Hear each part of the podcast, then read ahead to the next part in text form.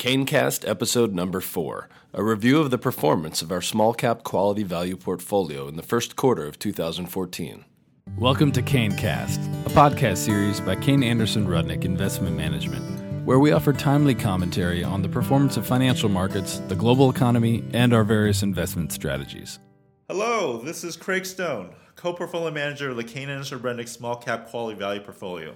I would like to briefly offer some comments regarding the equity markets and also our Q1 portfolio performances. It was a very interesting first quarter for the equity market. January saw a decline of nearly 4% in the Russell 2000 Value Index. This was followed by the index being up 4.6% and 1.2% in February and March, respectively. And through the first 15 days of April, the Russell 2000 Value Index is already down 3.2% month to date. Certainly, this is a lot of volatility from month to month for the index. And though I'm giving you just the numbers for the Russell 2000 Value Index, all of the major equity indices have seen similar return patterns. And all this, of course, follows Q4 last year, where equity returns were very strong. And as for the portfolio, like the recent swings of performances that we have seen in the equity indices, We've also seen several of our portfolio stocks having significant fluctuations and affect our performances in Q1. Again, this comes after our portfolio outperformances in Q4 last year. But let me offer you a couple examples of the near term fluctuations among our holdings. Cass Information Systems, ticker CASS, which is a unique banking model and transportation payment processor, saw its shares decline nearly 20% during the month of January alone. Now, while we do not believe there was a credible fundamental reason for the sharp price decline, Cass did see a stock price appreciate over 26% in Q4 last year and ended 2013 with a total 62% return. So perhaps the equity market decline in January drove investors to take profit in the stock of Cass without regard to fundamentals. Perhaps the decline of the 10 year bond rate from 3% back down to 2.6% led to less enthusiasm from investors for Cass near term. But from our perspective, the enthusiasm for Cass one quarter and the harsh dislike in the subsequent quarter does not affect our long term outlook for this great business.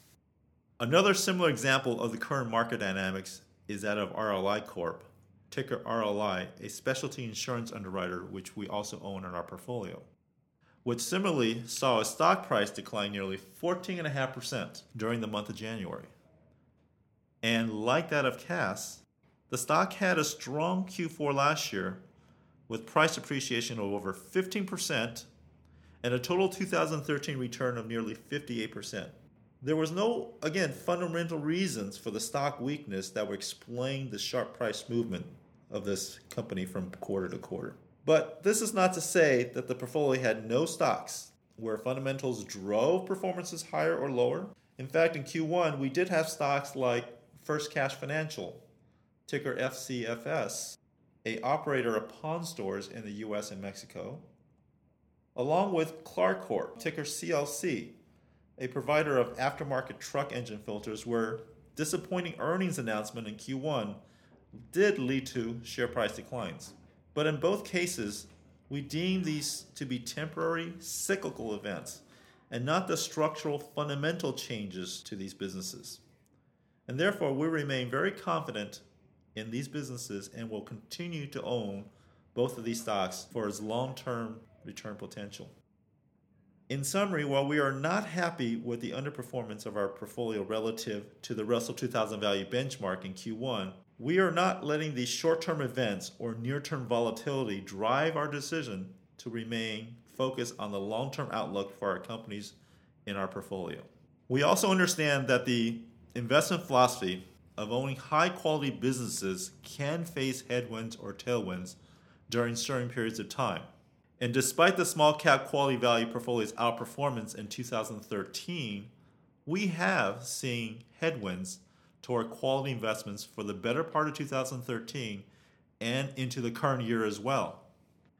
This is where investment grade rated companies have seen lower return than below investment grade rated companies, where higher beta companies outperform lower beta companies, and where companies with low or no earnings did not necessarily underperform as we would typically expect.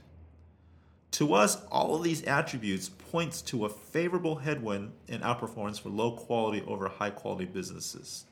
Nonetheless, this will not alter our belief that investing in high quality businesses will trump investing in low quality businesses over a long period of time. In fact, our discipline of being a high quality investor has been proven through our long term alpha generation, and the recent short term noise will not dissuade us from being high quality investors. So, thank you again for taking time to listen to this recording today. And as always, if there are any questions or comments, please feel free to reach out to your representative contact.